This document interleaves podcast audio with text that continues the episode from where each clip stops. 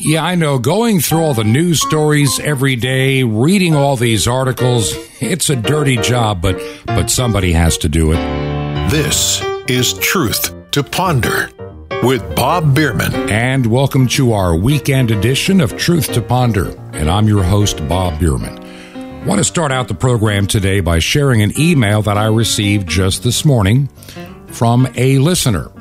And I think he was talking uh, about the program that I had yesterday. For those that listen Monday through Friday, uh, that get more than just the weekend edition. And, and I'm going to share what this individual wrote and then a, few comments. And of course, a thank you for him writing. Uh, he writes, I applaud your courage to stand up for your beliefs. It's obvious you are driven to stand up against the garbage in the world right now. That said, lately, when listening to your show, and he gives the time at 5950 kilohertz on WRMI at 10 o'clock uh, in the evening Eastern Time, he said, I sometimes sense some anger. May I say some righteous anger in your voice? I felt this way as well for the last few years. It's caught up to me, though. Recently, I chose to take a news media fast for a week, then a month. I did this because I became concerned that the overexposure to the media, the bad news from any source, was simply, well, upsetting them and wearing them out. After this break, I was a new man, calm, refreshed, and recentered. What a, what a contract. Your show is based on you keeping up with the news, I understand. My concern is that you don't lose your mind, so to speak. The world is madness, I get that. And I hope you take this email in a positive sense. You have a wife, a family, and other things besides your program. The effects of injecting news will dilute your optimism and cause issues. What we are is what we eat food, news, etc. I know that you do not have an easy calling, but as one who is burnt out in his Christian calling, I'm sensing you may need a break and you may be right. And at some point, I'll probably take a little time away from this program. We're coming up on the second anniversary in uh, what? In end of August, as we get towards September. And I think we'll try to make it as far as we can. And then we'll, you're right, we will find a way to take a little time away. Maybe get somebody to help produce some programs in advance. And, and I will take a little time away because, as my wife will tell you, there are times that it really does affect us in doing the program. But then I get, I, get, I, I realize it is, like I said, it's a dirty job and someone has to do it. To filter through all of this news and information, it's not easy. And we have so many stories to share today. And then I have something at the second half of the program I want to share with you as well, which is more on a positive note. Now, today, which is normally my custom, especially on the weekend edition of the program, is to deal in two realms. Number one, the realm of the news and the stuff that's out there, and and try to give you my take. And and really, there there is some positive stuff in all this, believe it or not. Saw some stories, and I just want to kind of run through them real quick. How many of you remember not long ago that Pfizer, you know, the fine folks that bought you their mRNA vaccine along with Moderna and others, how many of you remember, you know, that Pfizer had come out with this new miracle drug? Remember the, the new miracle drug? And Pfizer had started this new thing. It's, it, it, it's their latest COVID pill. And, and this was going to, you know, get rid of the symptoms and make you happy and healthy in case you ever came down with the coronavirus. These are the same people that told you their vaccine would make you COVID proof. As we learned, that didn't work. Yeah, I was watching television last night and, and, and I don't have time to go look for it and play it for you, but you can rem- remember President Joe Biden said, just get vaccinated and you won't get COVID. Dr. Anthony Fauci said and echoed the same thing.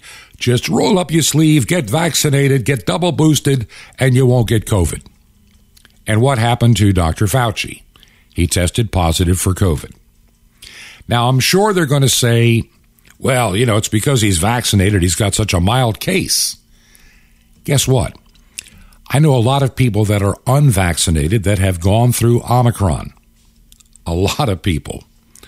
And they were doing very well very quickly. It was like a common cold, and the worst side effect was you were tired more often and you tired easy. That was the big difference between Omicron and Delta and everything else that came before it. The Omicron variant, which would occur naturally because it was coming out before the vaccine really, you know, got to everybody and started putting pressure on the virus.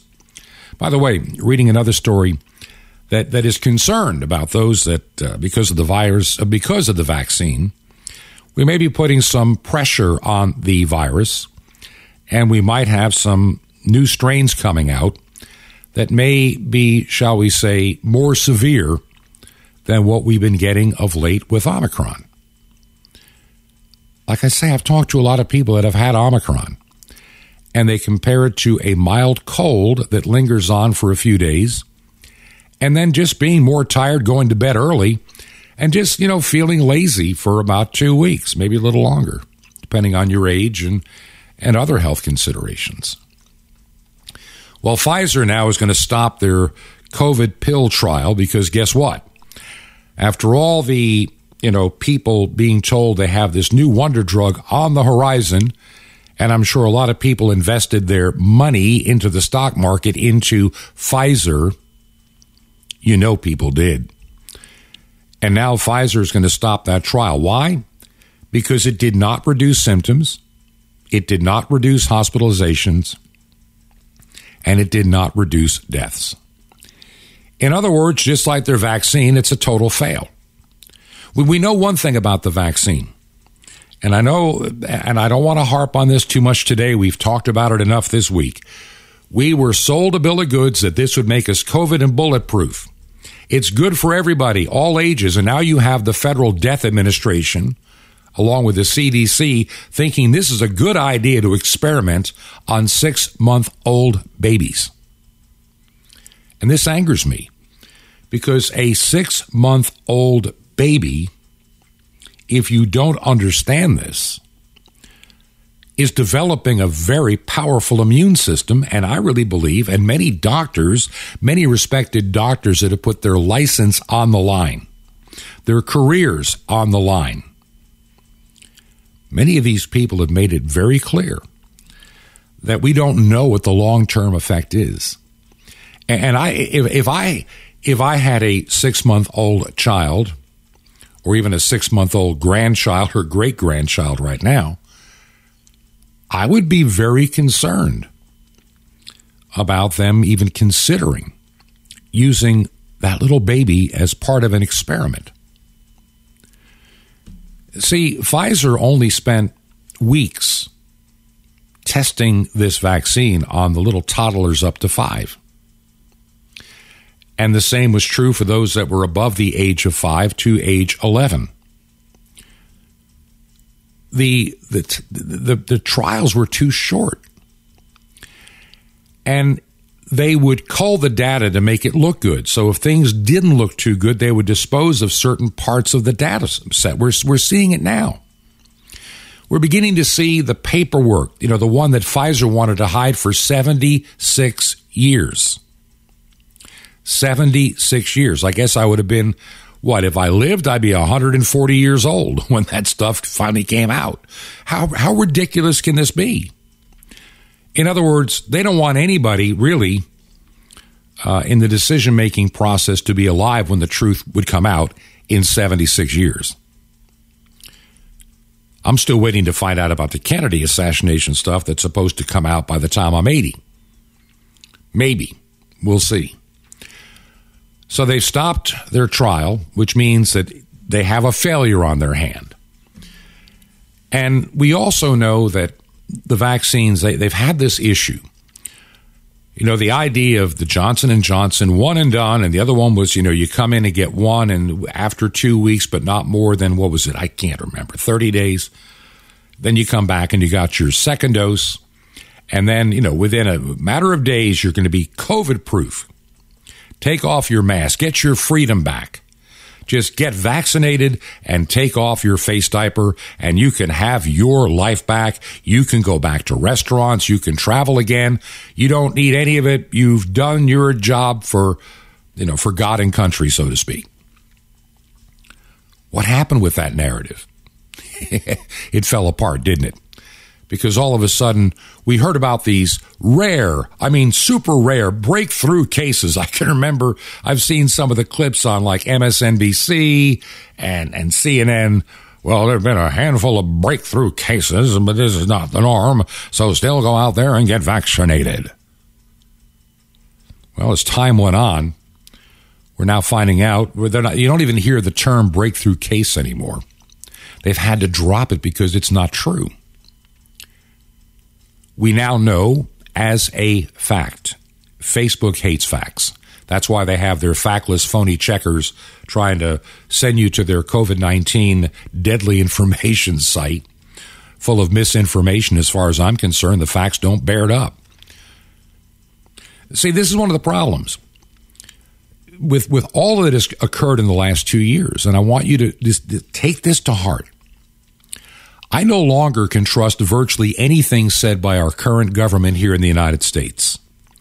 And I have a number of listeners in Canada, the United Kingdom, Australia, New Zealand, um, even some other foreign countries I'll mention in a moment, that are thinking the same thing.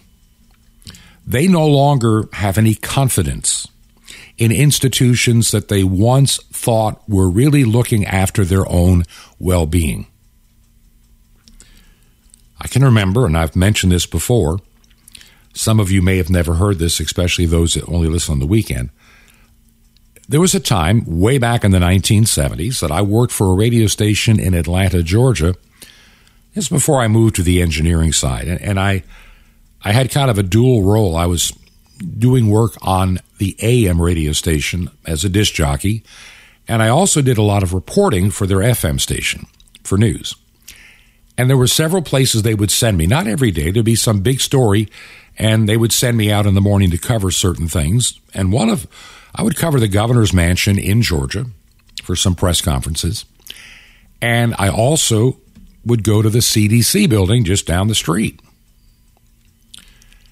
And I covered you know, some of their press conferences. And, and you know, back in the 70s, and who would ever doubt the good of the CDC? I do now. I think the CDC is a bought and paid for organization over these 45 years, probably longer. They have gotten too cozy with those they regulate. And it's those they regulate that fund them. And I think when you get money in the mix between multi billion dollar pharmaceutical companies and a government agency looking for handouts, you've got a dangerous scenario. And, and the fact that we have a setup within the FDA and the CDC that is too cozy is downright dangerous. And so, what I, what I want you to understand is that what needs to be done here in the United States is there has to be a divorce between the pharmaceutical companies and the government agencies. When you look at the people that run the FDA or those that end up in the CDC, most of them have come from the pharmaceutical industry and they go back to the pharmaceutical industry. There should be like a ban on that. I mean, if you work for Pfizer, you should never be allowed to work at the FDA you never should be allowed to work at the CDC. If you've worked for something that, that is going to be regulated, you, you, you can't have this connection. There needs to be a separation of the two. Otherwise, one will corrupt the other. And in this case, the money's going to corrupt the CDC and the FDA.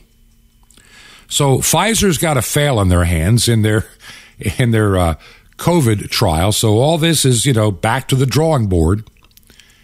And then we see that the vaccines don't stop the spread of COVID 19. You know, that's why everybody wanted this vaccine passport. You can go back to the bars, you can go back to a ball game, you can travel again.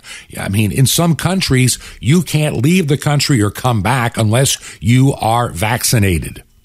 because they don't want you spreading COVID. Unfortunately, that was the ruse, and we now know it's not true. You are your odds of getting COVID are equal or now they're beginning to believe greater if you're vaccinated than unvaccinated. So what what good is it except control? We have people talking about let's go to the monkeypox nonsense. You know, you, you remember hearing about monkeypox. Too much monkey business. Too much monkey business. Too much monkey business for me to be involved in. Ah, yes, that was going to be the next big global pandemic to be scared and frightened about monkeypox. And we're all supposed to consider. I mean, look, even Dr. Fauci and others were already mentioning the idea of wearing a face diaper to avoid getting monkeypox. The problem with monkeypox, it is a politically correct issue problem they don't like to discuss. Just like everything else coming out of the warped leftist mindset that is just sick and beyond belief. They want you to wear a face diaper to get uh, to avoid getting or spreading a disease that is not spread by your respiratory system. Did you follow that? So what good is it going to do? And the truth is, in reading a lot of the news stories that they don't like to talk about, unfortunately, it is a disease primarily spread and contained within one specific community. Like 99% of the cases are men who are, shall we say, um, have multiple partners in same sex relationships. I'm not going to go into any more detail. And a tiny number are, uh, shall we say, um, bisexual. So it's not a problem for the general population. It is not a problem that requires perpetual face diapering and all this other social distancing nonsense and awaiting some miracle vaccine from Pfizer or Moderna or some other company. They just don't want to admit where it's spreading and what the problem is because it ruins it ruins their narrative. And so we've got this issue uh, with monkeypox. We we have these issues. I, I listened to this little audio clip. Uh, clip. You know, it was about a week or so ago. You had the World Economic Forum meeting in Davos, and they had this round table discussion that they videotaped. And one of the speakers in that group of five that they had on the stage with the moderator was none other than Bill Gates. Yeah, the the guy that pretty well ripped off an operating system and became a multi-billionaire, uh, America's you know geek personified, who now is an expert on vaccines and all things medical.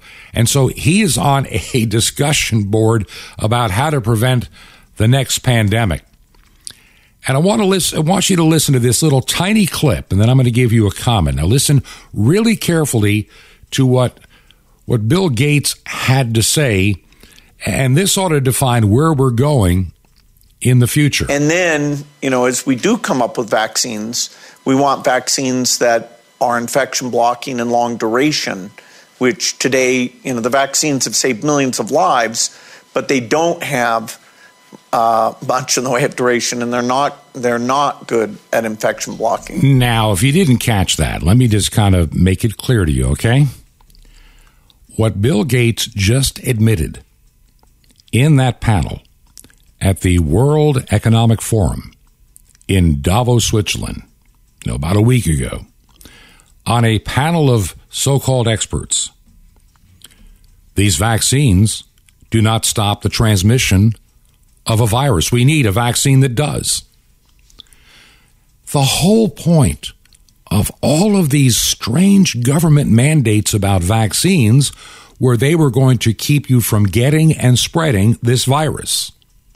And Bill Gates, Mr. Vaccine, everybody needs one himself, He's the guy that says we can control the world's population with vaccines. That's a quote of his. He just admitted to everybody what a lot of people have been saying is true, and those are the ones that always get silenced by fascist book, commonly known as Facebook, or deplatformed at YouTube and, and Twitter because they're giving they're giving COVID nineteen misinformation. No, they're not. They're giving you the truth, and you don't want to hear it. The truth is hurting the multi mega billion dollar vaccine industry. They have products out there people are taking that don't work, and even worse, can cause more harm than good.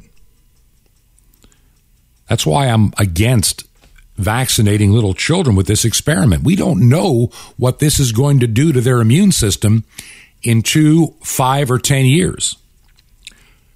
And for little children whose risk is virtually zero, the only sad statistic of those that died of COVID that were young, they all had extreme other illnesses that were life threatening in every case. No young, healthy child, zero, died of COVID 19. We also know that little children are terrible at spreading it for whatever reason. And so there was never a big threat to the school teachers that those little, those little, you know, rug rats were going to kill them from COVID. Yet they stayed home. And your kids suffered. Government people got to go to work. Those teachers got to stay home or go virtual and kept their paycheck and benefits. Anybody that worked in government kept their paycheck and benefits even if they were working in a, you know, think about this the guy that works parks and recreation, the parks are closed. You can't go to any of their sites.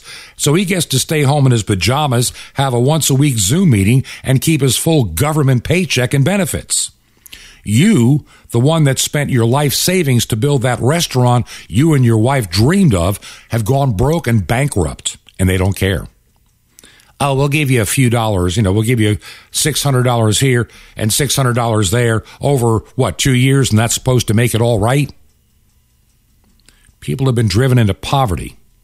And now we have a morally, ethically, and spiritually bankrupt administration here in the United States, headed by somebody with obvious dementia or cognitive issues.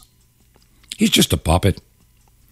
The most extreme leftist who are believing the lie, as the Bible says, to such a degree that they can never see the truth, are now in charge of everything in the United States government at the moment.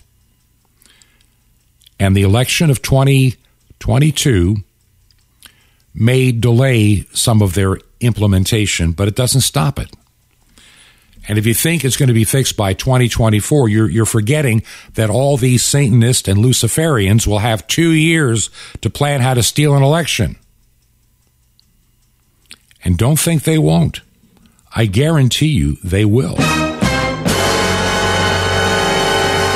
I want to leave COVID 19 behind uh, for the remainder of this program, but I do want to share something with you, just a few thoughts and I want you to, to think about everything you've experienced and seen and witnessed wherever you are about this virus that is unprecedented. And these are my final thoughts.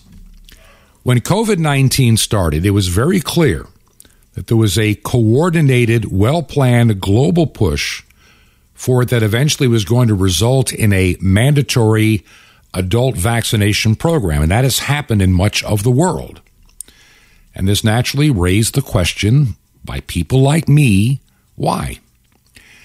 And the leading, the leading hypothesis that I had when it all started out, and a lot of it's still true today, the Western elite, what we call the deep state here in the United States, the reprobate minded politicians that are in it for themselves and don't care about you. They're corrupt to the core. They're pure evil. They are. They're just pure evil. There is no life in them. They were willing to do anything to get rid of Trump. Now, I'm not saying Trump is a saint, but I'm saying he was exposing the deep state and they didn't like it. China was also willing to take very desperate measures to get rid of Trump's trade policies, which the Biden administration is going to get rid of now. And this is all aimed at containing their economic growth That's what we were trying to do, but now all bets are off. Silicon Valley, that's, you know, Facebook, Twitter, all of those all of those new media types are in a power grab in this transition from conventional media and a conventional economy. They want to be in the center of what is called the new the new digital economy and digital tracking system. It kind of reminds me of a song from the 1980s.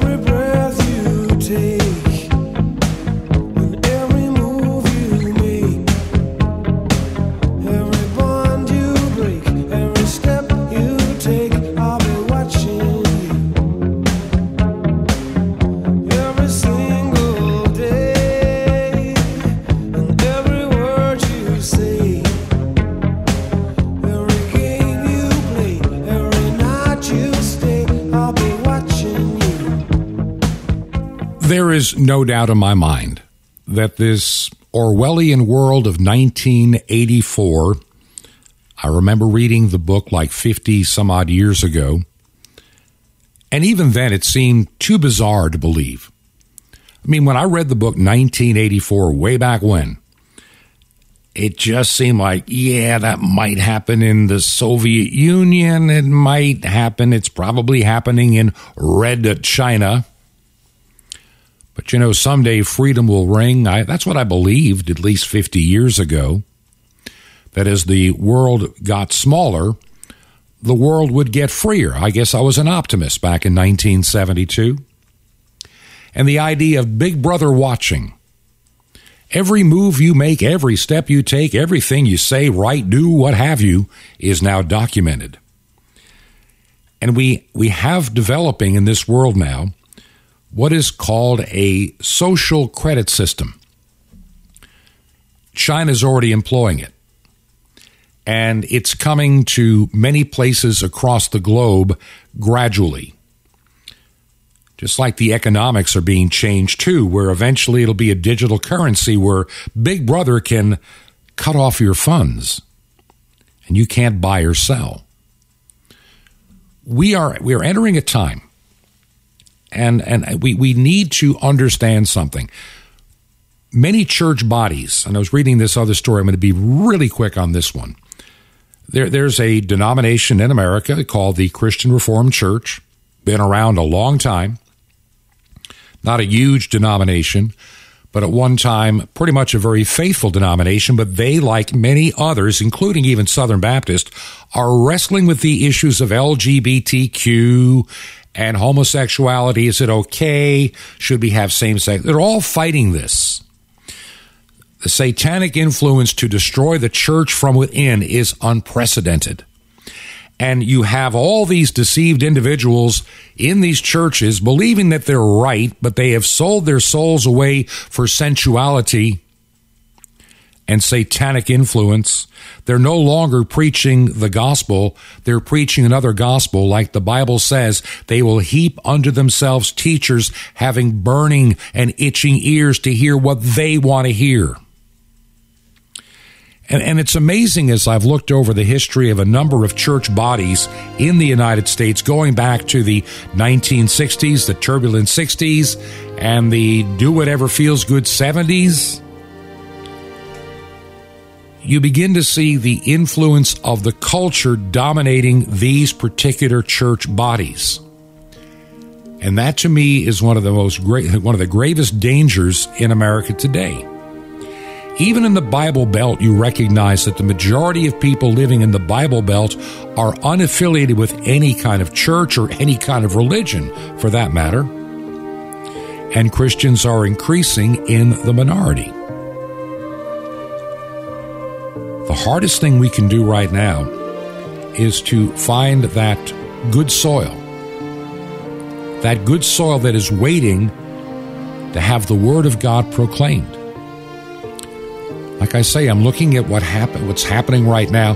You know, it, it was a surprise move, by the way, within the uh, Reformed Christian Church. You know that they're, for the time being, upholding the concept of homosexuality as being, you know, forbidden by Scripture, but in many local churches, in their primary college, Calvin University, or Calvin College. All these things are still being debated. It's still unsettled. And how many denominations in the United States, the Episcopal Church, a lot of the Methodist, United Methodist, a lot of, you know, Presbyterians, the PCUSA, and the list goes on, have given into the culture and abandoned the Word of God. It's a very unique time in which we live. Now, real quick, if you listen to this radio program, I would love to know if you listen as a podcast or on shortwave or on regular domestic radio. And here's my personal email address that nobody else reads bob at truth, the number two ponder.com. Bob at truth, the number two ponder.com. I really need to know how you're listening. Would you do that for me as a favor? And also to help pay for the airtime. Your gift is more needed now than ever. And make the check payable to Ancient Word Radio. That's Ancient Word Radio. And the mailing address, Truth to Ponder, 5753 Highway 85 North. That's 5753 Highway 85 North, number 3248. That's number 3248 in Crestview. The city is Crestview, one word, Florida. And the zip code is 32536. That zip code again is 32536. And we will return and have a lot more on the other side of this break. So please stay with us. This is Truth to Ponder with Bob Bierman. The two Scarlets coming up. Shalom Alechem. This is the nice Jewish boy, Jonathan Cahn, your Jewish connection, bringing you the riches of your Jewish roots in Jesus. Now get your pen out as fast as you can so you don't miss out on receiving a special free gift you're going to get and love in a moment.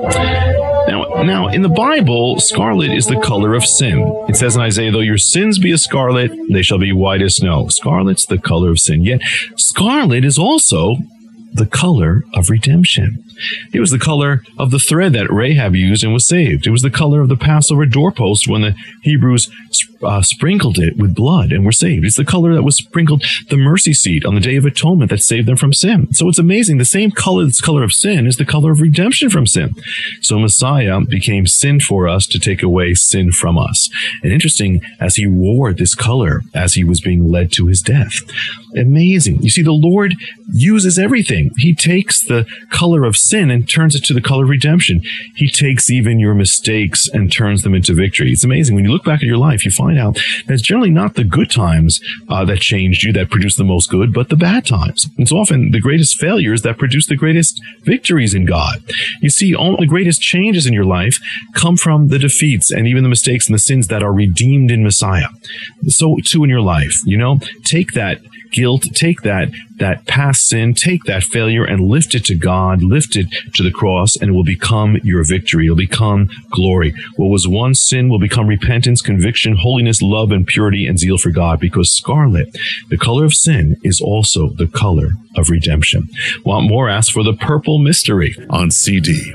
Now, How'd you like to be able to move mountains? Well, you can with Sapphires, a super spiritual supplement to help turn your walk into a super life with God, plus the incredible Mystery of the Temple Doors on CD. All free. You'll love it. How do you get it? Easy. Just remember Jesus' real Hebrew name, Yeshua, and dial it. That's it. So to receive your free gifts, just call 1-800-YESHUA-1. You will be blessed, but call now. That's 1-800-Y-E-S-H-U-A-1. Now I invite you to join me in the Great Commission to bring salvation back to the Jewish people people, to reach millions of unreached peoples around the world.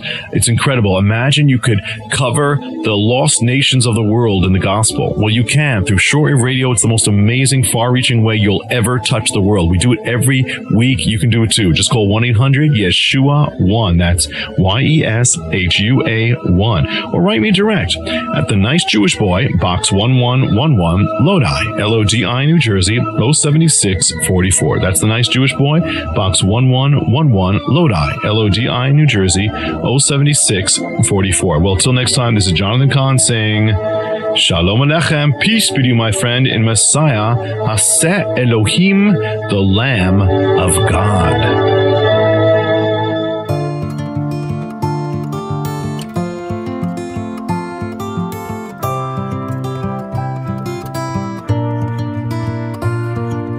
This is Truth to Ponder with Bob Bierman. I want to welcome you back to part two of our weekend edition of Truth to Ponder, and I am your host, Bob Bierman. Once again, I want to thank all of you that support this radio program, and just remind you once again, it is important that I hear from you. Even if it's just an email, let me know how you listen. And you can do that by sending me an email at truth, the number two, ponder.com. Truth, the number two, ponder.com. You can also go to our website, truth, the number two, ponder.com. Find out about the program, hear it as a podcast, where you can hear it, this, the current schedule. Even your prayer requests can be left there as well. We do pray. And I'm going to ask you to pray for me. As, as that listener at the beginning of the program had shared in that email, there are times this program is just frankly hard to do. And we've been doing it for two years. And, you know, I may need to take a little break at some point. We're in the middle of selling a home in Georgia, looking to relocate that part of our lives up here in Virginia, near family. And it is a very stressful time. I'm dealing with a few health issues as well. And your prayers would be extremely appreciated right now for me to be, you know, to be healed and have strength to continue on with all that God has given us to do. Many of you know that I spent a number of years and still am in ordained ministry. I'm kind of semi retired now, but, but a while back I, I shared a message with, with a congregation. I want to share it with you in just a moment. Understanding there's a parable that Jesus gave in the Bible about the about the seed and the sower you know sowing that good seed of, of god's word and we saw the different type of soils. And, and, and the thing is, right now, this is a hostile world, yet we still have to broadcast to cast that seed. The Word of God is, you know, like seed cast into the ground, according to the Bible. And, and just because we have a hostile world doesn't mean we stop trying, doesn't mean we stop sharing. We continue to sow that seed and pray that the Holy Spirit has created for us or the work we've done in advance to make good soil. And that's important for us to all understand in this time that we live. We're living in an age of deceit, an age of lies. We have seen the church in recent years become ineffectual from the pandemic, from a strange and foreign gospel by rejecting God's word, by being a internally driven club hate to say it, but many churches have become cliques. And people come together because it, it they have something in common, whether it's uh, golfing or a country club or an occupation. We are told to share that gospel. Put the seed out, let the Holy Spirit prepare that ground. And here's a message to kind of explain what all that is about in the seed. So let's go into that time several years ago into a church where I preached. Heavenly Father, as we come to this time that we hear and receive from your word, may our ears be open to hear, our eyes be open to see, our hearts be open to receive. For this we ask in Jesus' name. Amen. Be seated. This parable of the sower is one of my favorite scriptures.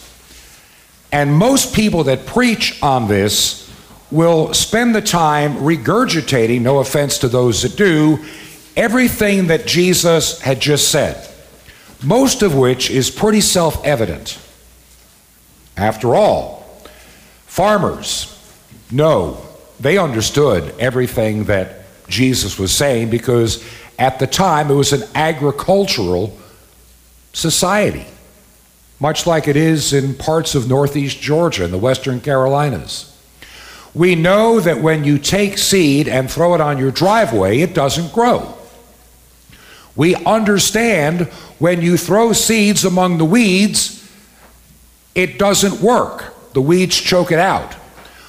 We can all quickly identify with what Jesus is saying about these various soils the pathway, the stones, the weeds. We get it. All of us can probably talk about the weeds in our life that can choke out the things we should be doing for the cause of Christ. We get that. The one thing that is seldom said regarding this parable is what is good soil and how did it get there? Think about that. It just doesn't happen. Go anywhere there's a farmer in Rabun County, Georgia, and ask him, does the soil just produce without any effort? no. You have to till the soil. In other words, you have to dig in there and expose what was in the darkness under the light. You have to aerate, you have to work, and you have to weed it so we don't get the thorns, the thistles, and the weeds to come back in, which they will do. Good soil takes preparation, and good soil takes maintenance. We sometimes forget that. The soils were not a static condition. Good soil doesn't stay that way forever. And a pathway can be torn up and made good soil. The rocks can be removed, the weeds can be pulled. Good soil can be made anywhere if you put your mind to it. I've been thinking about this congregation since I arrived here, what, about a month ago. And the job that I now have as your pastor to do the things God would have me do with this church to make sure the legacy and the mission and the purpose of this church endure long after I'm called home to glory. And I started thinking about the characteristics of a church, and it lends itself to this concept of good soil. The things that we do to prepare the soil of this place for people to receive and hear the Word of God. You look at the characteristics of churches in this day and age. I do a radio show that is heard around the world on shortwave and online and a few other radio stations. And I often talk about what I call the post Christian Western world. You see it in Europe, you see it in the United States, North America, this post Christian era that we kind of live in. Christianity is not the foremost thing anymore in the hearts and minds. Europe has been leading the way as they increasingly depart from the faith in the things that they do, yet there are still those that are very committed believers even in the, that part of the world, in spite of it, where it becomes more difficult. See, over there, the cares of the world, the concerns have become more important than God's Word. And so we chase after the wealth, we chase after all these things, and the other's no longer important. It's shoved to the side. I'm looking at what we do. What impact can a church like this have in this community year round, all the time? And how do we become a beacon of light? How do we become a place of hope, a place of joy, a place of healing, a place of growth? And sometimes it's the little things that we do in a church that do a lot of harm and we don't even see we're doing it. I would say, and what I'm saying here, this is no slam on this church or any other church, just the bad habits we kind of get into. I noticed one this week, and it got me thinking even more toward this sermon. And once again, it's nobody's fault. It's a natural human thing, and it's just how we're conditioned. Remember, I come in with a new set of eyes. I haven't been here. So I'm looking at the announcements and I'm seeing a bunch of first names for people. See this person, see that person. Who are these people? I don't even know them yet. And how many churches have you looked at a bulletin and say, see John? See Bill. Ed knows. Okay? Unless you're wearing a name tag, I'm in a heap of trouble. So I made a little change in the bulletin to put the full name and title so it kind of gives you a head start. We don't realize that sometimes in a small church, we become so intimate with each other that we don't recognize that those that come in here are not up to speed. I'm not up to speed and I'm working on it, and I'm here almost every day. It's good when a church has that intimacy and friendship. I kind of like smaller churches over bigger ones. Bigger ones are like stadiums. You get lost in the crowd and you become nothing more than observers and not participants. I like participation in a service. I like to I like to feel that we are getting something accomplished in our time together. In fact, I'll just kind of toss this in. I've been looking at how we have structured our liturgy in this church, And I've been working uh, with Paul to see can we kind of reorganize this just a little bit so it flows smoother, easier. Even I'm having a hard time trying to follow along where the natural flow of the service goes from one thing to the next to the next. And it makes it easier for all of us to understand what we're doing. We're not jumping to this and then jumping over here to that. St. Paul says, Do all things decently and in order. And we have the right things that are decent. I just want to kind of put them into order so it's easier for us to follow and then easier uh, for us to be engaged and not be as fumbly as we're trying to work our way through the service. And I think we've come up with a way to do that. And you'll begin to see that in the next couple of weeks. Just, they're not major changes, they're minor changes. But once again, good soil. How do we become good soil? I, I noticed something in our liturgy that I don't think anybody ever noticed when it got assembled years ago. There's something crucial, very crucial, that is missing. If you look at the bulletin, you may not notice it right away, but this week, as I was kind of looking at it to help format it a little bit for the, you know, to fit stuff in better on the page, it caught my attention. When do we as a congregation take the time to pray for the needs of our people, the nation, and all those around us? We don't. We will starting today. Mark my words. There are people in this church that have needs. There are people in this church that are suffering something of a sickness, a disease, difficulties in their own personal life. This is the place, if we're good soil, let's start digging through the soil here and start doing the things that a church is supposed to do. One of my sermons a couple of weeks ago, I said the hardest thing for a stranger to do is to walk through the doors of a church because they don't know what they're getting into. One of the things that I'm working diligently on is to really upgrade the web page. I will create a video. I want people to be able to go to a website and know so much about this place before they get there. You know, think about the little things we're talking about before about getting good soil, all these prep these preparations. Women in particular, what do I wear when I go there? Sounds silly, but it's true. It's very true. Do I, if I visit a church, do I wear my collar? Do I wear a suit and tie? Can I wear blue jeans and a comfortable, you know, shirt? I don't know. How do you know? We're going to let people know before they get here. I want people to have visited the website and ready to walk in the door like they've been here before. That's how we need to be.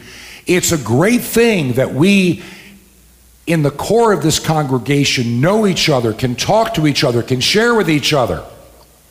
But it's more important that we be able to relate the, to those that come in and not put them on the spot and make them feel bad, make them feel welcome.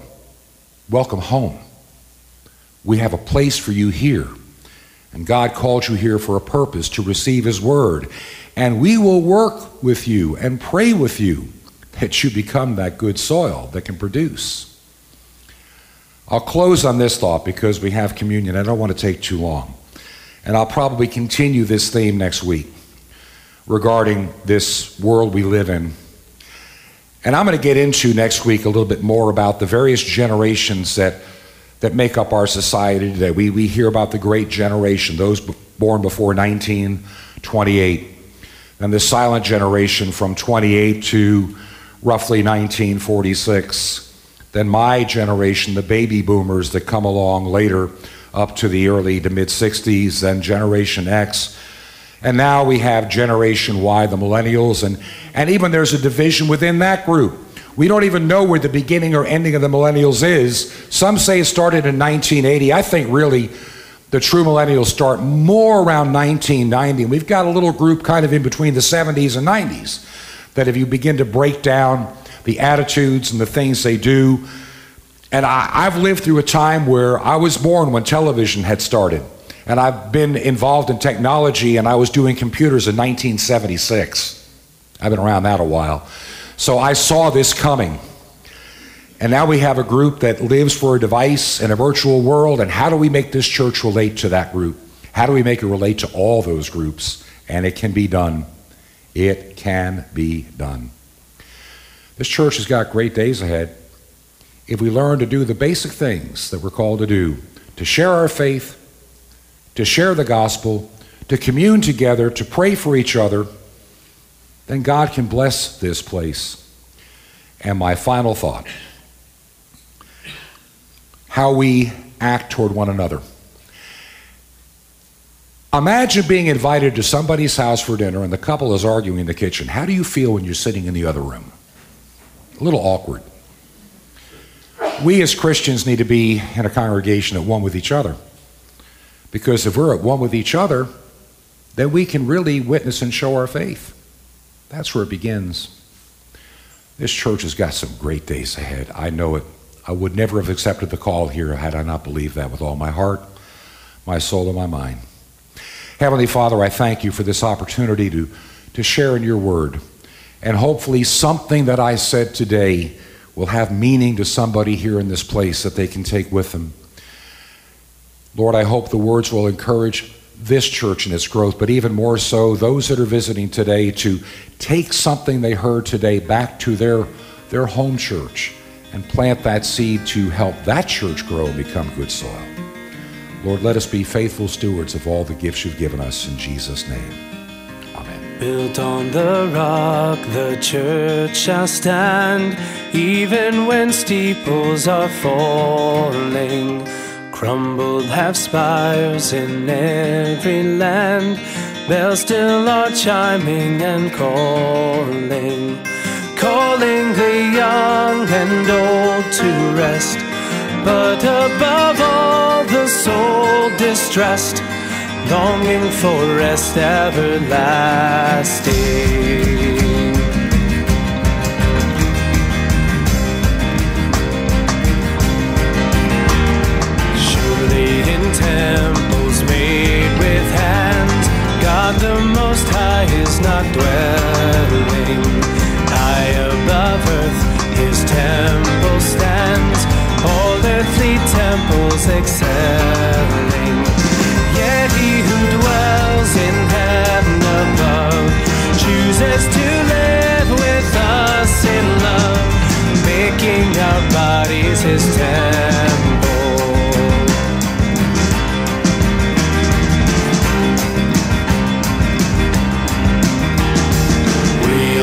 God's house of living stones, built for His own habitation.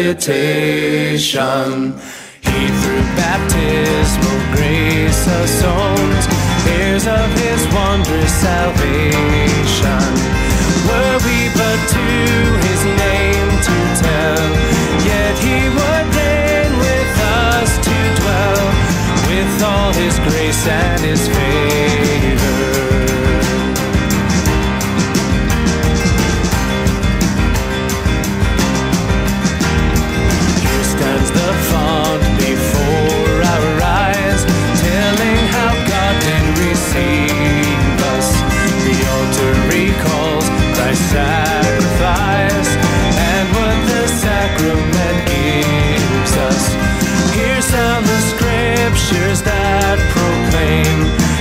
Yesterday,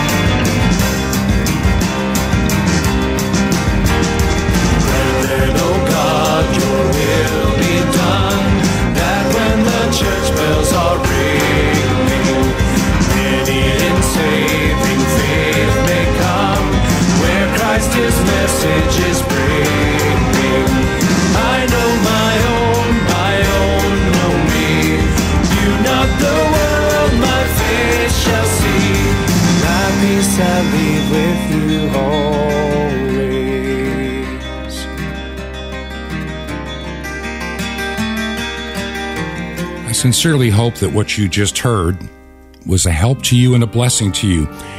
And before we come to the end of this program, I want to share a couple of things, and I want you to put this in your mind. There's some things that'll help you understand what has happened in our world today. Here are some distinctions that show the difference of where we are today to where we are maybe 50 years ago. Men are not women, number one, and women are not men. We've seen this play out in sports for crying out loud. A man pretending he's a woman to compete in swimming. This is ridiculous. This is insane. And, and the same is true that women are not men. Here's something else boyfriends and girlfriends are not spouses. This idea of living together and not getting married and trying to raise a family is, is Satan's way of destroying the intact family design that God gave. There is so, the commitment is not there. There's nothing to bind you together. By the way, the internet is not the local church. If you're involved with any organization that the only offering they have for services is a produced online nonsense, it is not the local church. It is a fraud, it is a fake, and don't waste your time. There are some that put together these fake and phony church services. They're well produced, but it's not the gathering of yourselves together, as it says in Hebrews forsaking not the gathering of thyself together, as is the manner of some, but even more you need to be together as you see the day of the Lord approaching. Hiding in your home and watching some teacher, preacher, and phony communion service that was produced in a studio is not a real church service.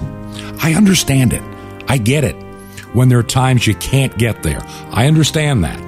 But many have now ditched a local church for the church of the internet, for the virtual world, the meta world, the satanic meta world that Facebook is trying to build. These people who are nothing but wolves in sheep's clothing are trying to deceive you to stay away from that one on one fellowship. And all you end up doing is becoming mesmerized by that speaker who now has control over you. You're not in a congregation, you're not fellowshipping one with another.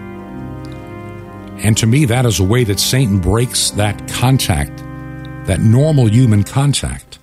And when it comes to things like in, in our local politics, you know, words are not guns. You know, we never had a gun problem in this country when I was growing up. We had kids that had rifles in their car wearing, and wore bowie knives strapped to their legs in high school. Did anybody ever use them to hurt anybody? No. It is a moral decay in our nation today. Creatures are not the uh, creator, and sin is never righteous. Listen, if you believe in our work, would you consider helping us out financially to pay for the radio time? Make a check payable to Ancient Word Radio. Ancient Word Radio. Mail that check to Truth to Ponder, 5753 Highway 85 North. That's 5753 Highway 85 North.